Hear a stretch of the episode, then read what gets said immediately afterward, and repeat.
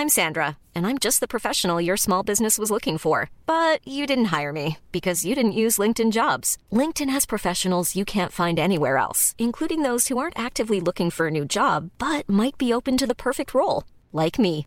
In a given month, over 70% of LinkedIn users don't visit other leading job sites. So if you're not looking on LinkedIn, you'll miss out on great candidates like Sandra. Start hiring professionals like a professional. Post your free job on linkedin.com/people today.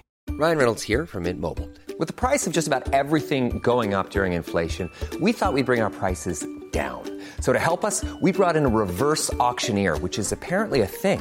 Mint Mobile unlimited premium wireless. Ready to get 30, 30, bit to get 30, bit to get 20, 20, 20, bit to get 20, 20, bit to get 15, 15, 15, 15 just 15 bucks a month. So, Give it a try at mintmobile.com slash switch. $45 upfront for three months plus taxes and fees. Promo rate for new customers for limited time. Unlimited more than 40 gigabytes per month. Slows. Full terms at mintmobile.com. Salute e salve e benvenuti a Storia d'Italia Extra. In questo episodio una delle chiacchierate più belle che abbia mai fatto con un altro podcaster. Infatti parliamo di Terra di Mezzo, uno degli argomenti più vicini al mio cuore, e lo facciamo in un modo che approccia la storia, cercando di trovare nella storia i punti di ispirazione di Tolkien. Noi ne abbiamo trovati tantissimi, ma sono sicuro che ce ne sono tanti altri che ci sono sfuggiti. Mandateci i vostri suggerimenti, magari ne faremo un altro. E ora vi lascio alla chiacchierata. Sigla!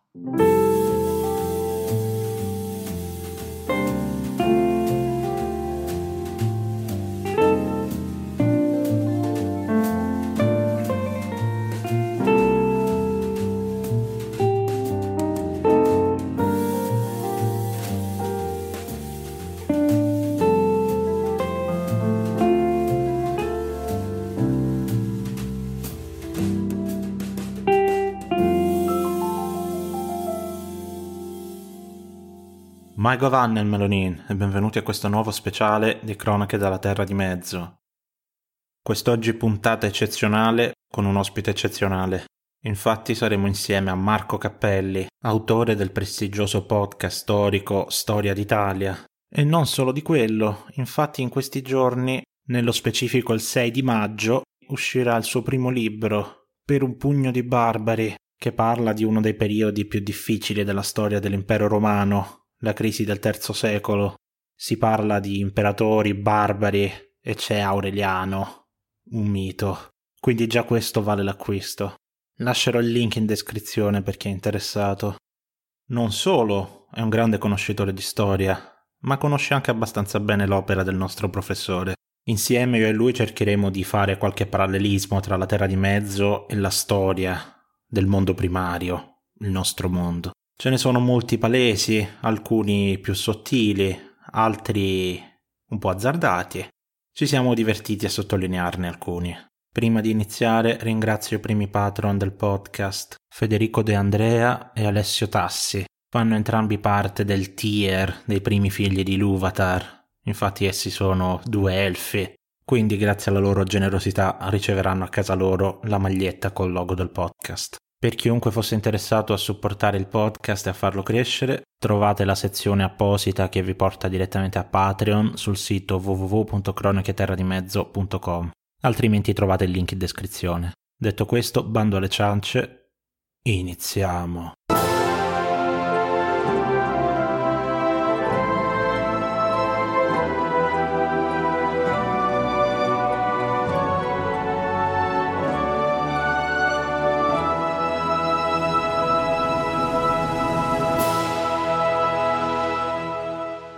Allora, salve, benvenuti al quinto episodio speciale di Cronache della Terra di Mezzo. Quest'oggi ospite eccezionale, abbiamo il mitico, il supremo, il sommo, oserei dire, Marco Cappelli, podcaster, divulgatore, autore di testi storici e soprattutto il mio maestro di podcast. Quindi, Marco, vai. Uh, salute e salve a tutti, innanzitutto, perché giustamente io è così che inizio tutte le puntate. Una cosa che non hai detto è che io sono anche un grande appassionato di Tolkien. è vero che è una cosa abbastanza importante. Esatto, sì. e io lo, lo, allora del, il mio podcast ovviamente di storia, eh, avevo fatto anche una intro se non mi ricordo male. Sì, sì, sì, sì. sì. E eh, copre da Ponte Milvio in poi, eh, storia tardo antica. Eh, però la tardo antica e, e alto medievale si presta molto bene all'argomento Tolkien, sia perché appunto il professore ci ha attinto a piene mani, sia perché proprio eh, quando vi metto io a raccontare le storie ogni tanto mi viene da fare il parallelismo. Di recente, per esempio, ho parlato della battaglia di Busta Callorum, dove ci sono 6.000 lance che attaccano una formazione di fanti e beh, lì eh, si va subito con la mente alla cavalcata dei Rohirrim, per forza. Eh, certo, verissimo. Infatti parliamo al volo, lui il podcast è Storia d'Italia, che però in questo periodo tardo antico è veramente una storia dei goti quasi, perché alla fine sono sempre sì. goti, tra visigoti e ostrogoti, alla fine so, ci sono sempre i goti in mezzo, fino ad adesso perché ormai, ormai più o meno ce li, ce li togliamo diciamo. dalle scatole. però la cosa importante è che Tolkien era un grandissimo appassionato dei goti, Ah sì, beh. Tolkien aveva studiato, una delle prime lingue che si studiò era proprio il gotico, cioè lui sapeva il gotico. Sì. Aspetta, non solo sapeva il gotico, ha scritto una poesia in gotico, non solo a questo, ma anche sostanzialmente il popolo dei Rohirrim nella versione precedente erano sostanzialmente dei goti. Erano, ma, ma, so, ma anche nella versione attuale, cioè sono... La versione dei goti eh, attuale sono un po' più anglosassoni, nel senso che Theoden allora, parlano una lingua anglosassone sicuramente, però, esatto. però come, diciamo, come mh, eh, tipologia culturale, con questo attaccamento ai cavalli, eccetera, ricordano molto di più i visigoti rispetto a... Certo. Perché gli anglosassoni non usavano i cavalli. Sì. E quindi... Non andavano a cavallo, esattamente.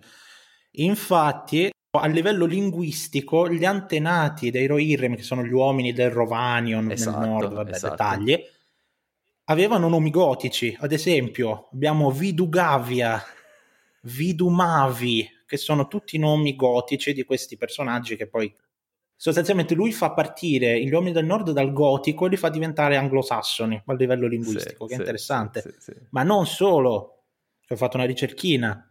Se andiamo a vedere l'albero genealogico della prima versione della famiglia dei Brandybuck. Mm-hmm. Abbiamo alcuni nomi, per esempio Alaric, Theoderic, Atanaric, e ci sono tutti, che sono, sono tutti. tutti. i protagonisti Ma, del podcast. Manca solo Fritiger.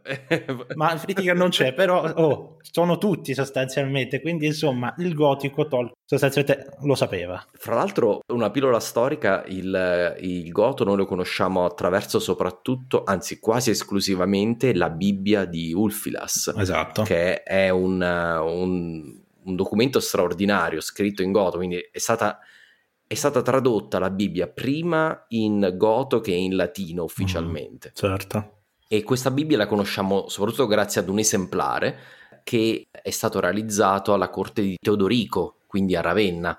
Quindi insomma c'è anche la storia d'Italia in mezzo. Sì, sì, sì, assolutamente. Comunque il professor Tolkien, abbiamo detto, ha preso dalla storia non neanche tanto medievale, come dici tu, secondo me è più tardo antico, perché ci sono tante robe del tardo antico. Tardo antica è alto medievale, prima di Carlo Magno, diciamo. Esatto, esatto. E poi anche dall'antichità più, insomma, esatto. più anteriore, diciamo, certo. ovviamente Roma, Bisanzio e quant'altro. Perché questo? Perché ovviamente lui studiava in questo ambito, ovviamente i popoli germanici li conosceva tutti, visto che sapeva norreno, gotico, anglosassone, vabbè, quello è il suo campo però comunque l'islandese, l'islandese tutto, norreno, però comunque anche il latino e il greco li sapeva parlare, li sapeva e conosceva ovviamente tutto del latino e del greco, anche dell'italiano, perché lui era un fan di Dante, sappiamo che partecipava alla Dante Society a Oxford, quindi... Pure.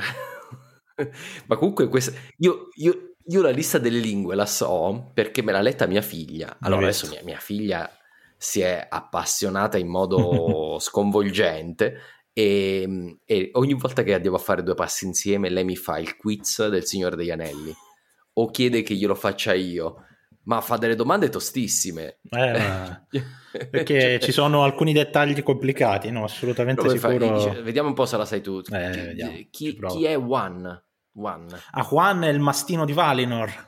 Ecco, vedi, io, eh, io su One so, sono cascato su One proprio. eh, Beren e Lucien. Esatto. Ma esatto, ma lei sul siccome si è letto i figli di Urin. Sì, sì, sì, no, ma è normale. Quindi sostanzialmente il background di Tolkien lo sappiamo. Storia classica, storia germanica e quindi da quello ovviamente ha tratto alcune cose.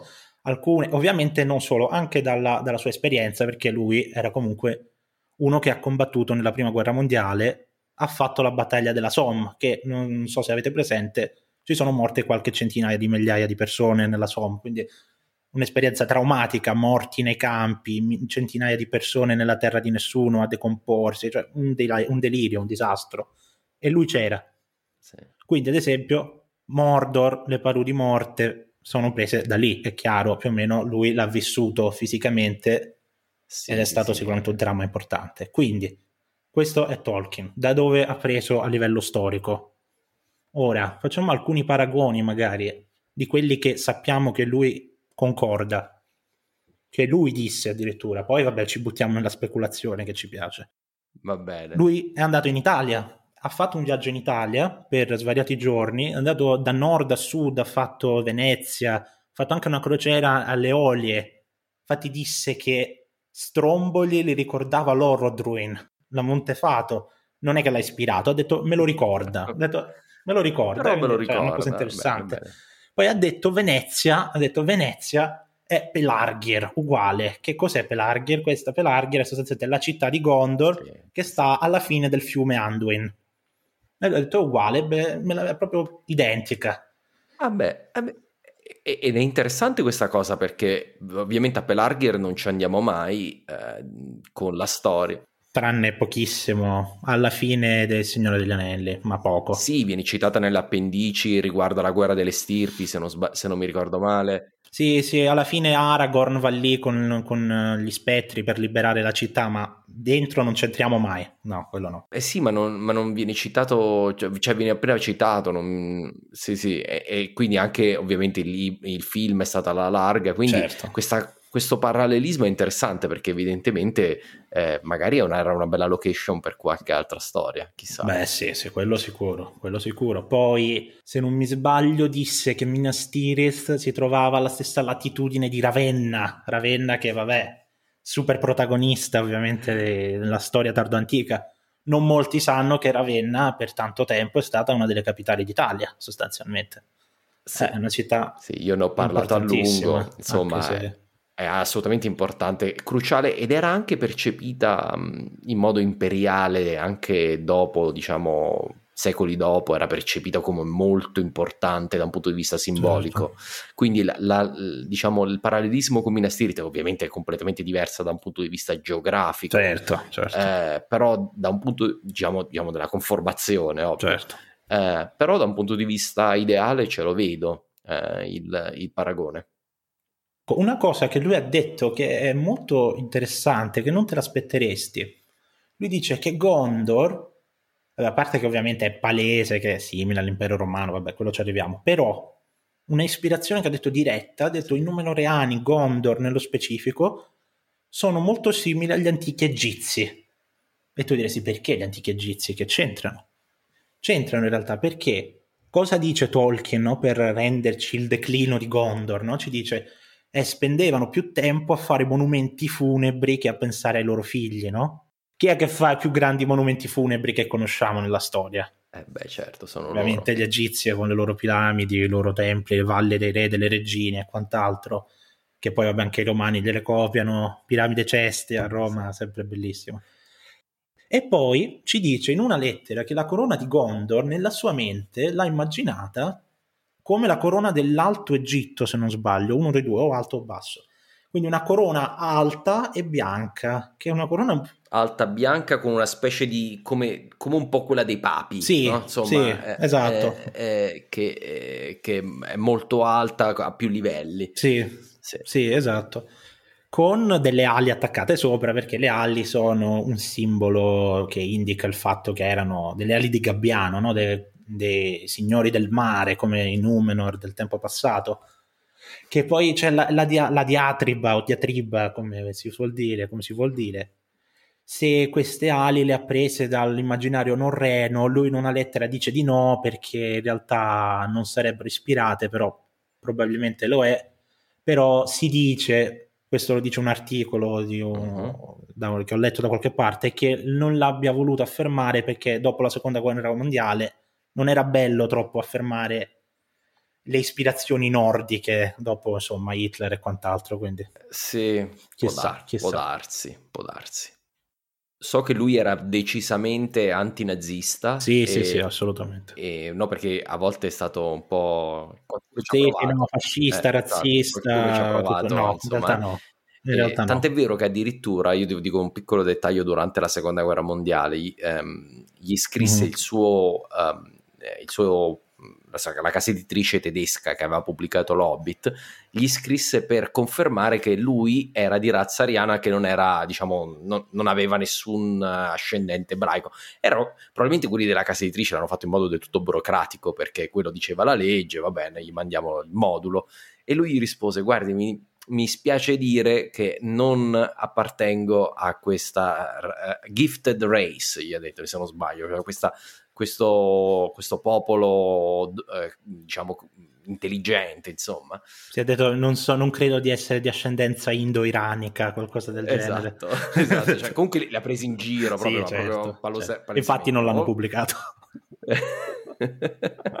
Quindi sì, penso sì. che non se ne sia fatta una ragione. Sì, no, infatti in una delle lettere lui dice palesemente, dice io odio Hitler, che adesso andrei, che ho 50 anni, andrei a fare la guerra solo per questo, perché io ho dedicato tutta la mia vita a studiare lo spirito germanico, no? tutto l'ethos germanico, e lui me l'ha rovinato facendo il nazista, sì. insomma, quindi insomma, da quel punto sì. di vista... Posso veramente capire esatto, questa sensazione. Esatto. Posso veramente capire questa sensazione, perché eh, guarda caso io sono appassionato di storia romana e c'è qua- qualcun altro che me l'ha rovinato. Esatto, esatto, la stessa cosa, esatto, la stessa cosa.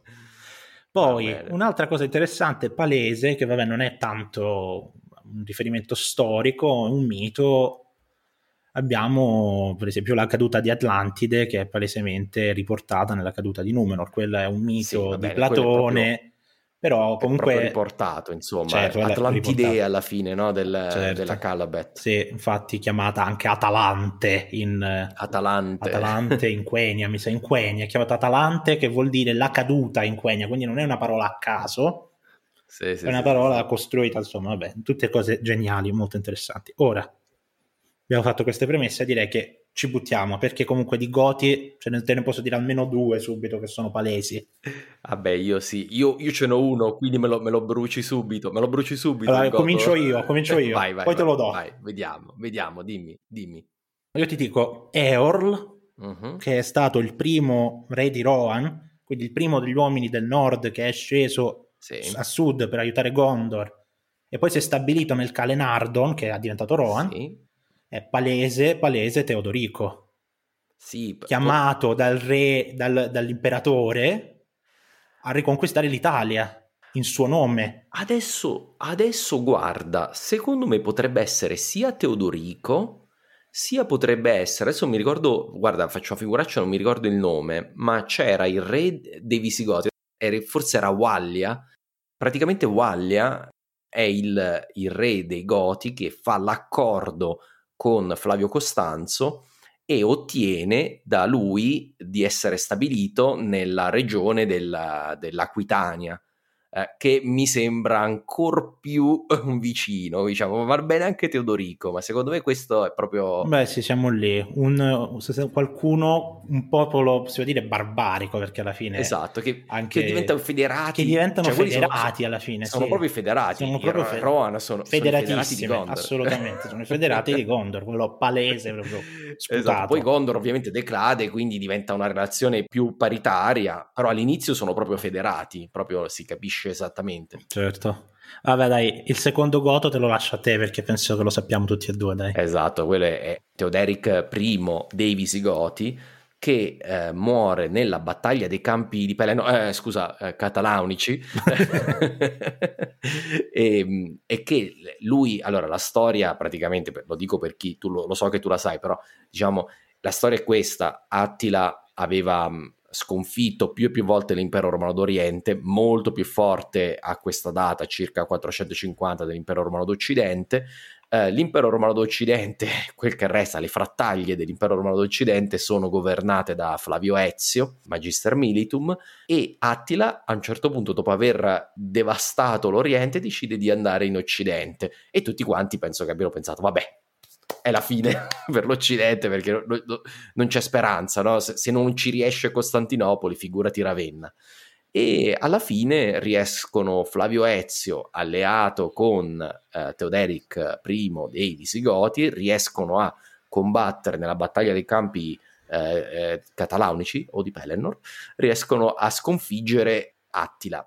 Insomma, non per dire che Attila è Sauron, eh, però la, la, la, parte interessante è che una delle, diciamo, una delle ali è, è, comandata da Teoderic che lancia la sua carica iniziale contro le forze di Attila e muore sotto il suo cavallo. Questa, fra l'altro, è, è, proprio, cioè, questo è proprio palese. Ah, muore sotto Fantastico. il No, no, Fantastico. muore sotto il cavallo. Questo non, sotto... non cavolo morire sotto il cavallo. Do, do, vorrei sbagliarmi, ma forse anche il, c'era, da qualche parte c'era il nome del cavallo. Non Fila. vorrei dire che non credo sia lo stesso, però. Però, però comunque, comunque cioè, è, è, sicuramente, è sicuramente questo. E fra l'altro è, era molto molto conosciuto. Adesso oggi non è così. Adesso uno pensa a Teoderic e dice vabbè Teodorico il nostro il nostro. E invece no questo era, era, molto famoso. Vabbè quindi questo abbiamo, abbiamo detto un paio di goti che un paio di goti palesemente ispirati cioè no, il primo un po' meno il secondo palesemente ispirato sì, sì, questo cioè, sicuro. chiaro, quello è chiarissimo. E diciamo che in generale si vede come la storia dei goti ha ispirato moltissimo come avevi detto tu dall'inizio sì e la storia dei Goti è molto importante nella tarda antichità e nell'alto medioevo perché è, è la storia del, eh, diciamo, del popolo più eh, imperiale, più romano, più vicino eh, diciamo, ai romani rispetto a tutti gli altri popoli germanici. Quindi ha una rilevanza molto importante e quindi credo proprio che abbia ispirato il nostro. Hiring for your small business? If you're not looking for professionals on LinkedIn, you're looking in the wrong place. That's like looking for your car keys in a fish tank. LinkedIn helps you hire professionals you can't find anywhere else, even those who aren't actively searching for a new job but might be open to the perfect role. In a given month, over 70% of LinkedIn users don't even visit other leading job sites. So start looking in the right place. With LinkedIn, you can hire professionals like a professional. Post your free job on linkedin.com slash people today. Millions of people have lost weight with personalized plans from Noom. Like Evan, who can't stand salads and still lost 50 pounds. Salads generally for most people are the easy button, right? For me, that wasn't an option. I never really was a salad guy. That's just not who I am. But Noom worked for me. Get your personalized plan today at Noom.com. Real Noom user compensated to provide their story. In four weeks, the typical Noom user can expect to lose one to two pounds per week. Individual results may vary. Prof.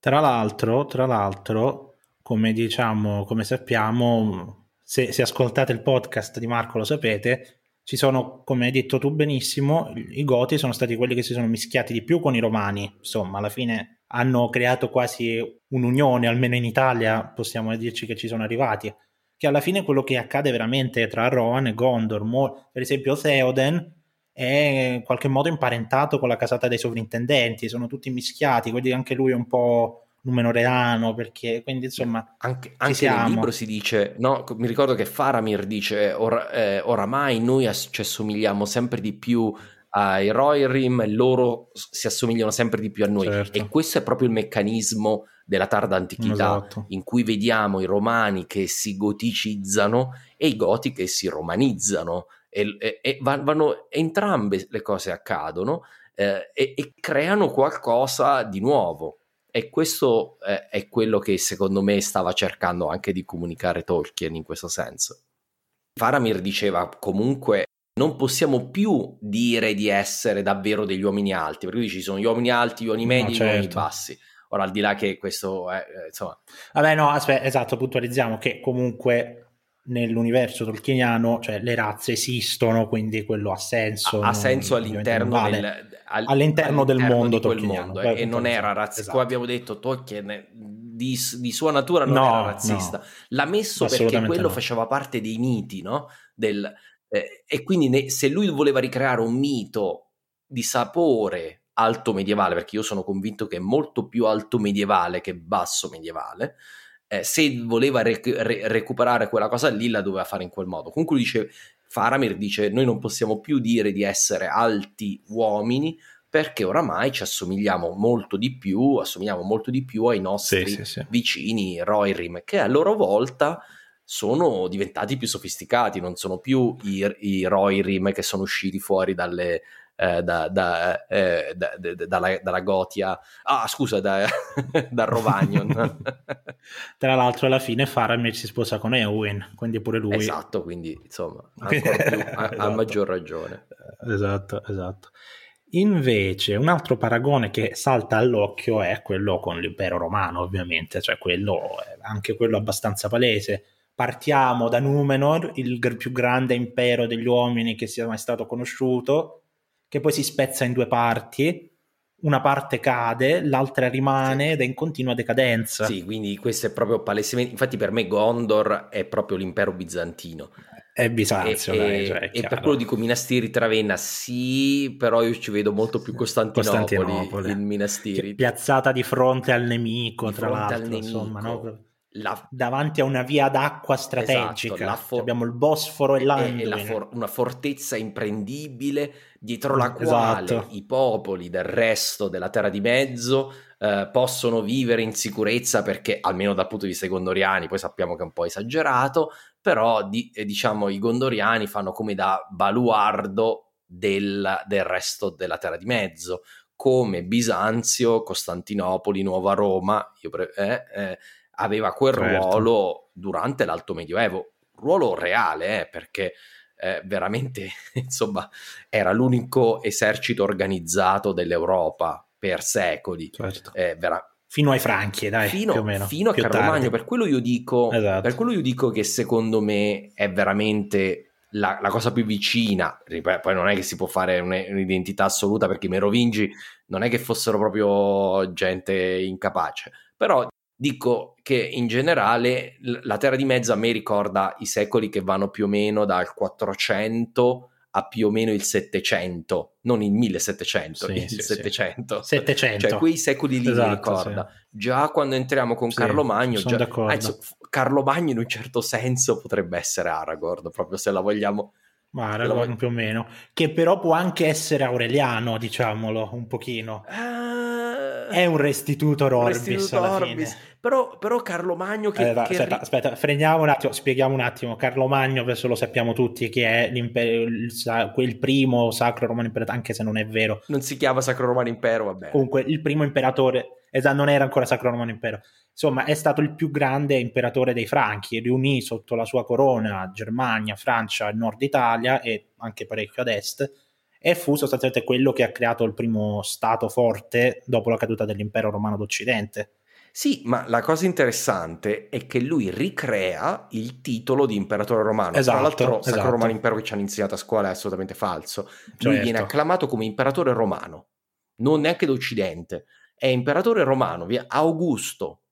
Proprio l'acclamazione è Augustus, Augustus, Augusto, cioè proprio, è proprio come, come imperatore Uguale. romano. Quindi il punto è, è, che io vedo il parallelismo con Aragorn è, è recuperare eh, la corona che non c'era più e riportarla più, nella certo. terra di mezzo Vero. e allo Verissimo. stesso tempo proveniendo non dal cuore storico del, dell'impero, diciamo come Gondor, eh, ma proveniente dalle fredde terre del nord, Dal nord. eh, io qui, ecco, esatto. per quello dico, dico Aragorn potrebbe essere un po' Carlo Magno. No, no, ma ci sta, ci sta tantissimo. Però mi piaceva Aureliano. Eh. Spiego anche Aureliano, perché chi è Aureliano? Aureliano che ovviamente è l'imperatore preferito di tutti quelli che lo conoscono. Esatto, cioè, se lo conosci, se lo, conosci, lo, ami. lo ami. Esatto. esatto. Aureliano è quello che ha fatto quelle belle mura che vedete a Roma che accerchiano tutto il centro storico che da lui prendono il nome ovviamente. E che ha fatto questo Aureliano? Sostanzialmente questo Aureliano si è ritrovato imperatore in un periodo schifoso in cui l'impero era spaccato in tre parti. Io lo conosco un pochino questo periodo, non so come mai. Un pochino, c'è giusto scritto un libro sopra, vabbè, comunque accorciamo. Un, un disastro sostanzialmente. Abbiamo un impero a oriente che si è staccato, un impero della Gallia che si è staccato e questo Aureliano che fa? Prende tutte le forze che ha e riconquista tutto. E riconquista, riconquista tutto. tutto batte pure da tutto, solo. Da solo. Batte tutti i barbari. Pure, cioè, batte pure i barbari. Cioè... Aggiungo, riforma la moneta, costruisce le mura non solo a Roma, abbandona la Dacia, che secondo me è un'ottima decisione. Assolutamente corretta, direi. Insomma, è è un imperatore straordinario. straordinario. È in assoluto il mio imperatore preferito, ma di gran Morto lunga. troppo presto. E quindi, esatto, purtroppo, purtroppo, è stato assassinato in una cosa, in una commedia, in una commedia sì, degli, sì, degli sì. equivoci. E questa, questa cosa ha probabilmente prolungato la crisi perché se Aureliano fosse sopravvissuto un altro, anche altri 4-5 anni, perché quello che ha fatto incredibile in 5 anni Esatto, in, pochiss- in cinque anni ha riconquistato la Gallia e tutto l'Oriente sì, sì. romano, che l'Oriente romano non è esatto, piccolo, eh, cioè esatto, Iraq, Siria, Libano, Israele, cioè Egitto, cioè eh, no, è, è, non è male. Ha battuto i Goti, ha battuto, battuto i Goti. Goti su Goticus Maximus. Restitutor Orbis. Perché Restitutor Orbis? Perché restauratore dell'ordine mondiale. Esatto, un pochino come Aragorn, questo è il paragone che si può fare con Aragorn. Che ha fatto Aragorn? Lui ha compiuto il suo destino e ha ricom- riformato l'impero dei, dei Numenoriani, l'ha ricreato così come era prima da una parte sfigata, che è Gondor, che era veramente un, un, giocattolo rotto, che era praticamente finito. Lui, ovviamente, non è che solo lui, cioè Aureliano è più figo, però lui, Aragorn, aiutato, è riuscito a ricomporre il dominio che c'era prima, che, era, che abbiamo visto che è assimilabile in alcune parti all'impero romano, quindi è un paragone che ci può stare, dai. Ci può stare, ma io so, sono più per Carlo Magno. Però più per Carlo Magno, no, è vero, quello, quello, suona un po' meglio, hai ragione. Hai ragione, anche perché imperatore dei Romani e lui è re di Gondor. E tra l'altro perché, era un energumeno certo, Carlo Magno. Quindi... Eh, ma anche Aureliano, se non sbaglio, era tipo altro due metri, eh, no, se non erro. No, non mi ricordo. Sai eh, che non mi eh, ricordo? Eh, no, quello l'energumeno era Massimino il Trace. Eh, Aureliano ah, non... Può essere. Va bene, comunque. Devo controllare. Dovrei ricontrollare. Vabbè, dettagli. E, va bene, quindi io però ti dico, te ne dico un'altra secondo me, che è proprio di, di palese eh, similitudine anche geografica, è il mm. califfato e, eh, e, Mordor. Ora, non per fare di nuovo paragoni per, troppo forzati, però se voi ci pensate, il califfato verso Bisanzio, abbiamo, abbiamo Costantinopoli che governa l'Asia minore e la Grecia, si è ristretta a questo, diciamo, l'impero romano, e il califfato che eh, domina da tutto l'Oriente fino ai confini della Cina, la Persia, la Mesopotamia, l'Egitto e il sud del, diciamo, del... E il sud? Come Mordor, come Mordor. Meno, che domina più o meno eh, tutta lo, tutto, tutto, l'est, tutto l'est e tutto, tutto il sud. E, ed più meno sì, arriva fino ai confini del, di, di, Costantinopoli è proprio di fronte sì, a Costantinopoli. sì, diciamo, non, non, era così vicino uh, il califfato ma la, durante il periodo di cui stavo parlando quindi 400, eh, diciamo dal, dal 630 fino all'VIII secolo il califfato non ha sede in Iraq o a Baghdad ma a Damasco al confine eh, dell'impero eh, esatto. eh, romano e che bizantino, insomma. Beh, che certo, alla fine i turchi cacceranno i romani sì. da, dalla Turchia, dall'Anatolia, quindi alla fine saranno veramente dall'altro lato del mare. Quindi ci stiamo. Sì, ma questo sarà molti secoli dopo. Più tardi, e, e certo, quello parliamo ovviamente. dopo la battaglia di Manzikert, che è nel, certo. eh, nel 1071. 1071 mille, sì, comunque siamo nell'undicesimo secolo. Se ci pensate, tra Manzikert e questa storia che vi stavo dicendo adesso, ci sono quattro secoli. Sì. E Manzikert fa parte già di quel basso medioevo che secondo me non era eh, il, la prima occupazione, il primo pensiero di Tolkien. Quindi ci vedo più questo, questa, questa, situazione tra, tra califfato e, eh, l'originale califfato, non quello abbaside, eh, e, e, il, eh, e diciamo l'impero romano, l'impero bizantino. Tra l'altro abbiamo anche una battaglia, diciamo l'assedio di Gondor, che io fra l'altro mi sto tenendo come titolo dell'episodio relativo a questo periodo qui, perché non vedo l'ora di, di chiamare le, le, l'episodio che parlerà di questa cosa l'assedio di Gondor, eh, è, la, è, l'assedio di Costantinopoli, del, secondo me, eh, sempre del 717, eh, dove i, cosa fa il califfato? Invia un esercito via terra per, verso eh, Costantinopoli e la flotta. E, e una flotta enorme verso um, Minas scusa, Costantinopoli, e, e, e, praticamente l'esercito poi dura molto di più della battaglia dei campi di Pelennor, ma in sostanza la flotta viene distrutta dal fuoco greco, eccetera, e l'esercito viene distrutto anche in, con grande aiuto da parte dei bulgari, eh, sempre a cavallo, che arrivano e aiutano anche in parte i, i romani. Quindi diciamo, var- è lung- una storia molto lunga perché dura un anno, più di un anno, però è una cosa che secondo me era chiaramente nella testa di Tolkien, che la, sicuramente la conosceva a menadito quando, quando ha pensato alla, insomma, alla battaglia, all'assedio di Gondor. Sicuro. Sì, puntualizziamo sempre che non è che stiamo dicendo che è un'ispirazione, non lo è, però ci sono delle similitudini. Poi, poi sicuramente lui lo conosceva e quindi sicuramente può aver influito, come dice lui sul cristianesimo, non è che Il Signore degli Anelli è un libro cristiano, non ci sono allegorie cristiane, sì. c'è del cristianesimo perché lui era cristiano, ma è normale, insomma, no? ognuno fa quello che conosce sostanzialmente. Tipo le cronache di Narnia, per esempio, è un pochino più... Quello è allegorico, più, quello più allegorico. allegorico. Tra l'altro non so quanti lo sanno, ma Narnia viene da Narni in Umbria, che si chiamava, eh, durante l'impero romano si chiamava Narnia. Narnia. E, e, l'ha detto, eh, l'autore l'ha detto proprio che è Nar- è, l'ha preso da lì, quindi lì abbiamo una conferma. Eh, quindi Altro, autore molto amico di Tolkien. Esatto, erano, erano amici, insomma. Non, non sbaglio, amici, avevano, sì. avevano, tipo un club, gli Inklings. Sì, sì, avevano gli Inklings, questo club letterario che facevano ad Oxford, in cui andava lui c'era gente. Dai, comunque me la cavo anch'io su, su Tolkien. sì, sì, no, no, c'è, c'è, c'è. Diciamo, passiamo, passiamo, l'esame lo passiamo. Mi batti perché tu one proprio attack così, però... Vabbè, uh, dai, ci sta, insomma, alla fine deformazione professionale, dai.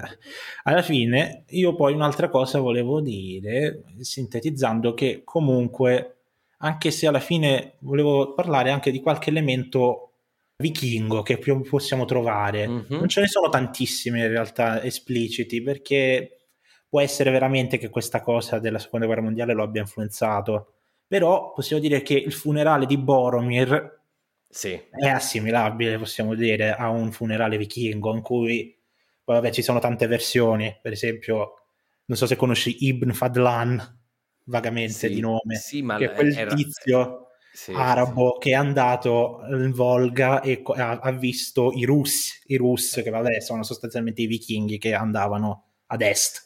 Vabbè, sì. loro, lui ha raccontato certe cose sui funerali che fanno loro che è meglio non ripetere. Abbastanza truculento. Fra l'altro, se lo volete vedere, invece di leggerlo, potete vedervi l'inizio dei, del tredicesimo esatto. guerriero perché è preso proprio parte. Sì, sì, è proprio, proprio quasi verbatim proprio. che è veramente abbastanza inquietante, insomma, quindi vabbè, insomma, poi dettagli. Però comunque una modalità del funerale vichingo è quella di mettere il morto su una barca, mandarla al largo e poi spararci una bella freccia fiammeggiante sopra e bruciarla. A Boromir non lo bruciano, però lo mettono sulla barca lo fanno saltare giù dalle cascate, che comunque è abbastanza assimilabile. Secondo me l'ha preso da quello perché sì. se no non so. Poi certo era anche spinto da necessità pratiche perché non avevano tempo per seppellirlo, però vedi questa cosa poetica che lo mandano verso casa, no? sul fiume, che lo riporta a Minas Tirith, no? sì, una cosa simpatica. Io, io, ti dico, c'è una cosa che non è proprio un'ispirazione diretta, però sono stato in Islanda uh-huh. e la tradizione delle saghe islandesi eh, mi ha ricordato tantissimo il Silmarillion eh, Vabbè, quello, con i Lai, sì. proprio, eh, certo. eh, c'è, c'è, proprio la, la, saga è proprio quello, insomma. Sì, Poi vabbè, sì, le saghe germaniche non sono solo quelle islandesi, però quelle islandesi sono veramente mh, mm, con quel, diciamo, con quel sapore. Eh, sono un po' più truculente. Eh, un po' tanto, alcune, dipende, dipende dalle cose, ma sì, è vero. Sulle saghe consiglio il libro di Tom Shippey che si chiama Vita e morte dei grandi vichinghi, che tra l'altro Tom Shippey è un grande critico tolkieniano, che fa veramente un'analisi di quasi tutte le saghe norrene e le, e le analizza sostanzialmente. È abbastanza semplice, però è molto bello perché tipo cioè nelle saghe germaniche abbiamo la saga dei Nibelunghi c'è Attila, tipo una cosa strana, no? che non diresti. Sì, sì. Ah, ma questo, questo è bellissimo. Fra l'altro anche Teodorico, Teodorico certo, nelle saghe. Esatto. Eh, Dietrich von Bern eh, Teodorico da Verona, no? noi abbiamo una poesia di, poi che ha fatto Carducci ispirandosi un po' a quello, però tantissimi personaggi, sì, sì, sì, questo è molto interessante, tantissimi personaggi della tarda antichità, eh, c'è anche il re dei Burgundi, se non mi ricordo, c'è, c'è, tutta, la, c'è tutta, la, saga dei, dei, diciamo, dei Burgundi che, che, si uccidono l'un l'altro. Vabbè, dico, dico, questa, dico questa rapidamente, c'è il re dei Burgundi che si chiamava Gundobad, che tra l'altro... Esatto è stato un protagonista eh, del ecco. podcast. Ecco. C'è nella Terra di Mezzo, a nord, c'è il monte Gundabad, che è la, il posto di nascita di Durin, che è l'antenato della casata di Durin e quant'altro, insomma. Sì. Ci sta, insomma, anche quello... E questo, queste, è proprio, queste saghe qui proprio, sono proprio eh, il pane quotidiano di Tolkien, sì, no? sì, quindi lui sicuramente... E, e, e ricordo che lui gli dispiaceva che eh, gli, ang- le saghe anglosassoni fossero andate perdute, eccetera. Quindi, sì, sì, sì. Insomma, una, la sua molla per creare questo mondo era anche quello di recuperare in un certo senso una saga che non c'era più. Sì, si lamentava della carenza di una mitologia vera e propria esatto. inglese, cosa che gli altri paesi già avevano no, e no. l'Inghilterra no. L'Inghilterra nel senso di nazione inglese, perché ovviamente i popoli germanici hanno tantissima di tradizione, leggende e quant'altro, ma specifico inglese non c'era nulla, c'era poco, c'era tipo il ciclo arturiano che però dice è, bre- è più bretone che inglese, insomma, sì, sì, sì, questa roba qui. Vabbè, ma ovvio le saghe sono super, super, super ispirate, per esempio, vabbè, c'è la saga di Sigurd, che, o Siegfried, se vuoi farlo alla tedesca, come va, che è palesemente molto simile, anche quella non è storia, però comunque è mito, cioè la storia di Fafnir, il drago intelligente che viene ucciso da Sigurd nello stesso modo, la storia di Turin, non so se hai presente, uh-huh, no? Sì. Eh, Glaurung. Come muore, come muore Glaurung nella storia di Turin? Turin va dal basso e lo infilza sì, sì, verso l'alto come muore Fafnir, ucciso da Sigurd dal basso verso l'alto. Un drago intelligente che parla perché, vabbè, nel mito lui è un, un nano che poi si trasforma in drago perché è avido. Però sì, ci sono tante similitudini, tante cose che ovviamente lui le ha prese dai miti palesemente, quello è chiaro. Sì, sì, sì. Poi vabbè, io ti, te ne dico una, questa, parliamo del classico. Vai, vai. Miti classici, pseudostorici, ce ne stanno tantissimi. Io ti dico questa. Isildur, Anarion ed Elendil che vanno da Numenor, che affonda, che viene distrutta, tornano nella Terra di Mezzo, perché comunque gli uomini sono nati nella Terra di Mezzo, e fondano un grande regno. Ti ricorda qualcosa? Chi è che abbandona la sua casa per fondare un regno altrove? Diciamo ce ne sono tanti, eh, ne... eh, però più famosa, dai. Enea, insomma. Enea, Enea è palese, cioè palese, è, è, è, molto simile nel senso che abbandona la sua casa con la sua famiglia, quello che rimane della sua famiglia, torna alla terra della sua origine perché se non mi sbaglio Dardano, che è il progenitore dei Troiani, aveva origini italiche, quindi torna nella sua casa, nella sua patria d'origine e fonda un nuovo regno che poi finirà per dominare la terra di mezzo. Sì. Ci Anche sta. questo, secondo me, c'è qualche reminiscenza. Sì, sì, eh, ci, ci, sta, ci, sta, ci sta. Poi, vabbè, sarà il prossimo episodio, però vabbè, lo metto. C'è a un certo punto nel Silmarillion eh, Turgon che si addormenta. Beh, Turgon è un figlio di Fingolfin, vabbè, dettagli. Un personaggio del Silmarillion. Io ho sempre detto Fingolfin. Che... Qual è? Co- fi- eh, allora, questo l'ho chiesto a un esperto linguista elfico, dice che è delle, uno dei nomi che ha delle origini più antiche, quindi non è canonizzato, quindi vanno bene tutte e due. Ok, va bene. Allora, quindi, va bene anche Fingolfin, siamo... va bene anche Fingolfin. Oh, oh, mi, mi, sento, mi sento più leggero. Comunque, Turgon ha un, si addormenta, ha un sogno che gli viene portato da Ulmo, che è la divinità marina, di fondare una città sì, sì, sì, sì, di andare a fare qualcosa che Enea canto 8 Enea si addormenta abbiamo il dio Tiberio che gli dice vai da questo re fai questo e alla fine che fa? Finisce per fondare una città. Quindi sì, ci sono tante reminiscenze comunque. mi, mi, è piaciuta questa mi è piaciuta. Me, questa me è bella eh. questa è bella. Eh, no ma è difficile perché non è questo un episodio particolarmente noto dell'Eneide direi no? Però no no ma la conoscevo la conoscevo. Ma mi pare che ne abbiamo dette tante, insomma. Geograficamente si potrebbe anche dire che Umbar è Alessandria d'Egitto, insomma, ci può stare. E poi, tra l'altro, collegandola agli arabi, insomma, che esatto, fanno, sempre hanno comunque un sacco di razzie pirati saraceni. All'interno, del, all'interno di questo paragone Bisanzio-Califfato. Eccetera. Esatto, Califfato ci sta, ci sta. I, I, corsari saraceni che hanno piagato l'Italia e non solo per un sacco di tempo. Esatto. Quindi, che alla fine è uguale. I corsari di Umbar fanno un sacco di casino, e un nemico di Gondor per un sacco di tempo. Bene, dai, Bello, diciamo sì, che sì. ne abbiamo tirate fuori un bel po', insomma. Ne abbiamo tirate fuori. Poi magari chiediamo a chi ascolta se vi vengono in mente altre, altri paragoni, fatecelo sapere. Lo, lo diciamo, sì, sì, sì, sì, sì. Si potrebbe dire che Artedain è il regno dei Franchi, eh, per, se Arnor è l'impero d'Occidente, romano d'Occidente, sì. eh, Artedain è il regno dei Franchi, il Carto, che poi riforma tutto. che, eh, ci può stare, cioè, cioè, questa è proprio speculazione pura, ma è bello, nel senso Arnor era il primo grande impero, possiamo dire l'impero d'Occidente, rimane una piccola parte che è il regno franco ah, o Artedain, e poi da quell'Artedain arriverà la nascita, la rinascita dell'impero tutto. Esatto. Poi ci può stare. Ci può stare. Ovviamente no. Carlo Magno non ha mai conquistato Costantinopoli. No, quindi... beh, certo. E poi non era quindi... legato a livello di sangue con gli imperatori romani. Quindi, con gli imperatori romani, esatto, no, quindi que- quello non ce l'abbiamo. Quello, quello no, però dai, è una cosa simpatica. Vabbè, dai, Anche stata... se c'è una, una, una, imperatrice di Bisanzio che sì, andò vero. Te- Teofano che Teofano, che, sì. che sposò però un imperatore diciamo della germanico diciamo del, era un ottone se non sbaglio sì, mi sa di sì credo fosse ottone ottone secondo però non, non mi ricordo Beh, esattamente però sì sì è vero eh, Siamo nel X secolo. Eh. Vabbè, quindi magari una goccia di sangue greco ce l'aveva, dai. Eh sì, sì. Poi ecco, se uno vuole strecciarlo proprio al massimo, si può dire si può dire che la relazione tra elfi e, mm, e, uomini di numero mi ricorda un po' quella tra greci e romani, insomma. Mm, ma questa è bella, con, è vero. Gli elfi in, è po- vero. in posizione dei greci. Insomma. Gli elfi che sì, sono un po' più fighi, un po' più acculturati, un po' più, sai, un po' più, più antichi, saggi, no? più antichi. Più saggi, più antichi però i, num- i numeroreani sono forti. E i numeroreani che sono potenti, sono forti, navigano.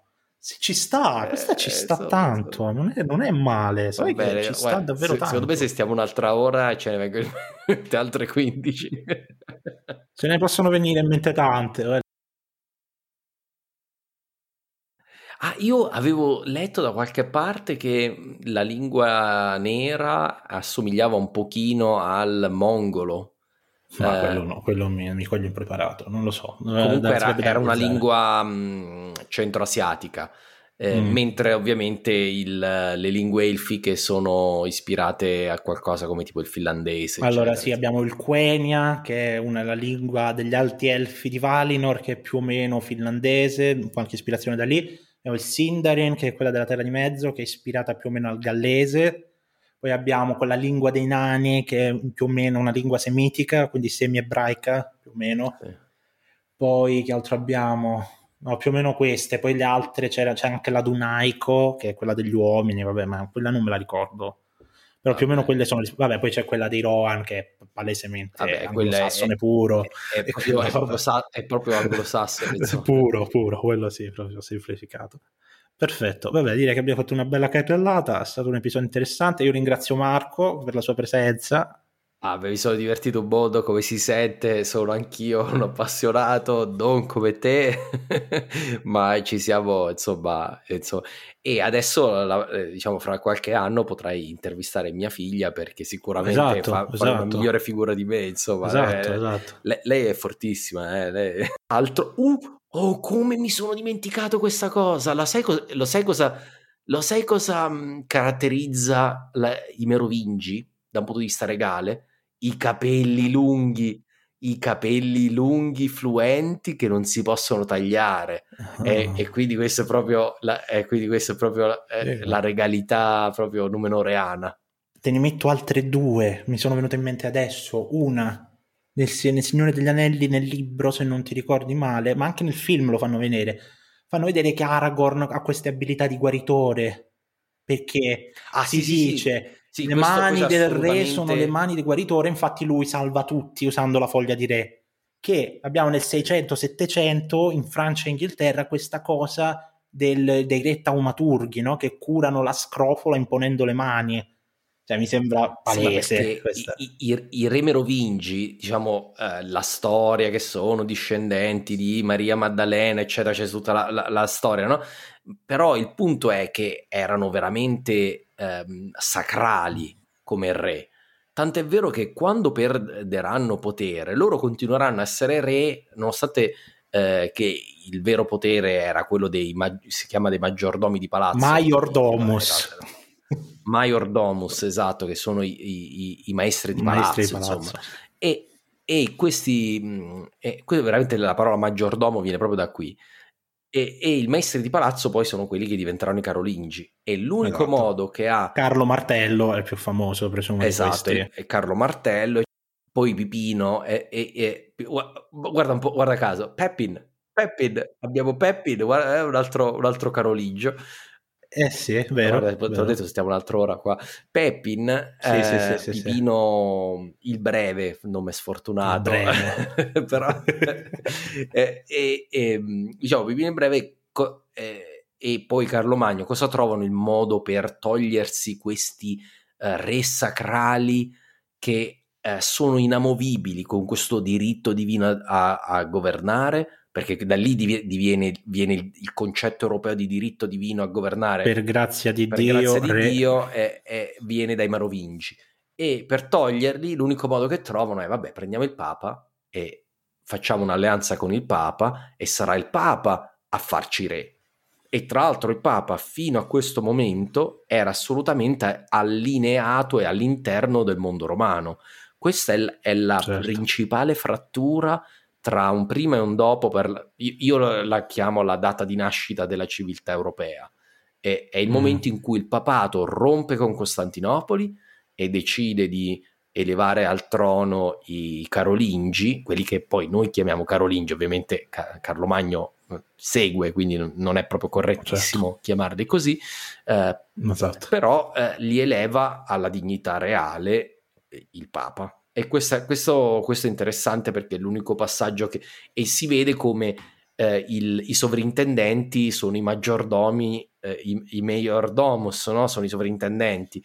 Poi non c'è più il re e questa cosa un po' non è esattamente la stessa cosa, però un po' richiama la situazione dei, dei, dei, tardi merovingi, in cui il, il, meglio, il maggiordomo è più importante del re nel caso dei numenoreani ovviamente non c'è proprio il re, però c'è lo stesso concetto che il re può essere solo un numenoreano, tra, uh, merovingio. Sì, assolutamente. No, non neanche eh, lì nel Signore degli Anelli è più stretto ancora. Il re deve essere della casa di Elendil, altrimenti non lo prendono. Sì, scusa, scusa, scusa, ho sbagliato. Il re deve essere della casa di Elendil, come nel regno dei Franchi non poteva in alcun modo essere re alcuno che non certo. fosse della casata di Clovis cioè Clodoveo, Clovis eh, essendo Clodoveo essendo il, il capostipite della, della, della, dei Merovingi, no? Quindi se tu non sei discendente di Clovis non puoi essere re dei Franchi. A noi questa cosa ci può sembrare scontata perché siamo abituati a vivere in un'Europa con, che ha avuto fino al recente passato questo concetto di regalità e eh, ancora, ancora, adesso sulle monete inglesi esatto. c'è Elisabetta per grazia, per grazia di Dio, Dio. Cioè è una cosa eh, che ancora eh, esiste. In, in più non puoi essere re d'Inghilterra se non sei di quella famiglia lì. Il, la, questo, questo, concetto nasce con i Merovingi, cioè prima dei Merovingi, nell'impero romano non c'era questo concetto. No, assolutamente no, è, la, la, la, stirpe contava pochissimo. Ma non c'era questo romano. concetto neanche tra i Goti, cioè nei Goti le, le dinastie si cambiavano in continuazione Vedi i poveri Amali. Eh, esatto, tra i Longobardi le dinastie si cambiano in continuazione, tra una serie di altri popoli eh, le dinastie si cambiano in continuazione, i popoli germanici, eh? non c'è nessun certo. problema a cambiare dinastia, quindi non è una cosa germanica, sì. è una cosa dei Merovingi, cioè i Merovingi come dinastia sacrale eh, che è l'unica che può governare e durerà 300 anni per questo motivo Invece esatto. eh, ci vorrà poi un papa eh, per, per, cambiare questa cosa. Senti, chiudiamo proprio l'ultimissima cosa che mi è venuta in mente. Allora, in, in inglese il sovrintendente viene chiamato steward in inglese mm-hmm. da Tolkien, che è un titolo, il titolo di steward esisteva nella storia. Per esempio, il re di Scozia aveva lo steward, che poi sono diventati è, è stato affidato a una casata specifica che poi sono diventati gli steward, i re.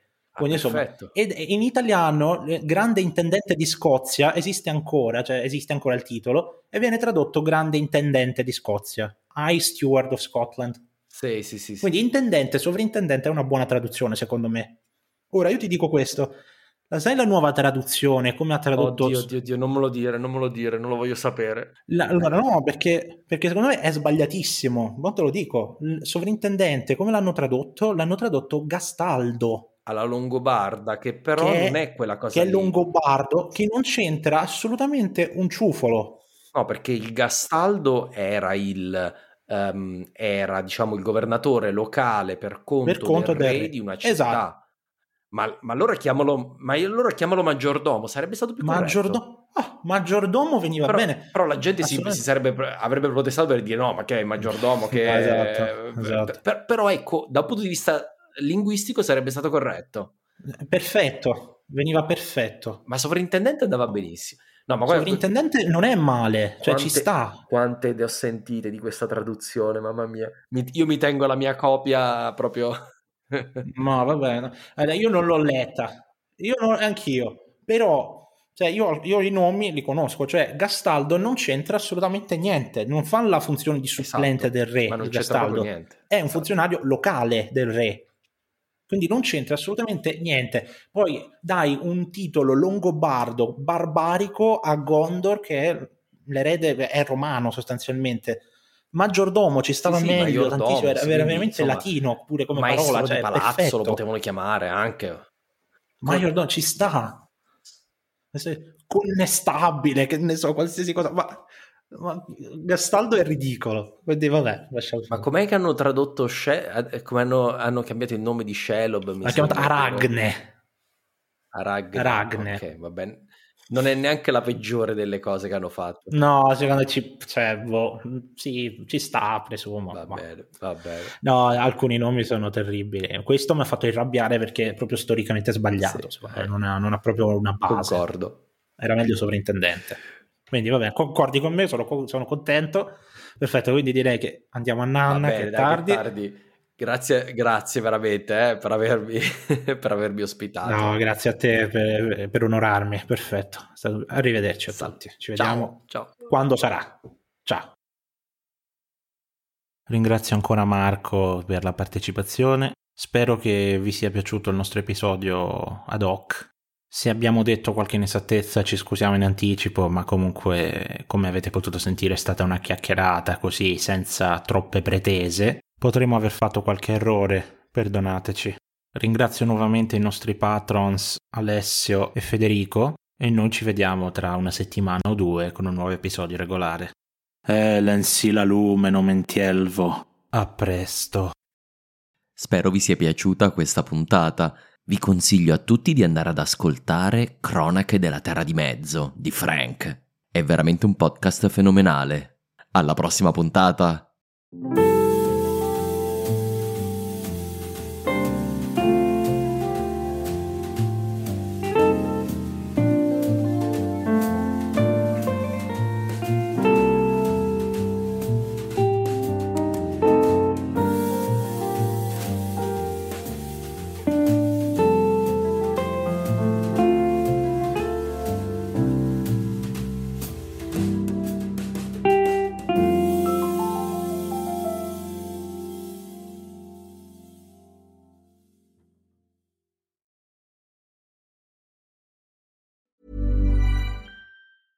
Even on a budget, quality is non-negotiable. That's why Quince is the place to score high-end essentials at 50 to 80% less than similar brands. Get your hands on buttery soft cashmere sweaters from just 60 bucks, Italian leather jackets, and so much more. And the best part about Quince, they exclusively partner with factories committed to safe, ethical, and responsible manufacturing. Elevate your style without the elevated price tag with Quince. Go to quince.com slash upgrade for free shipping and 365-day returns.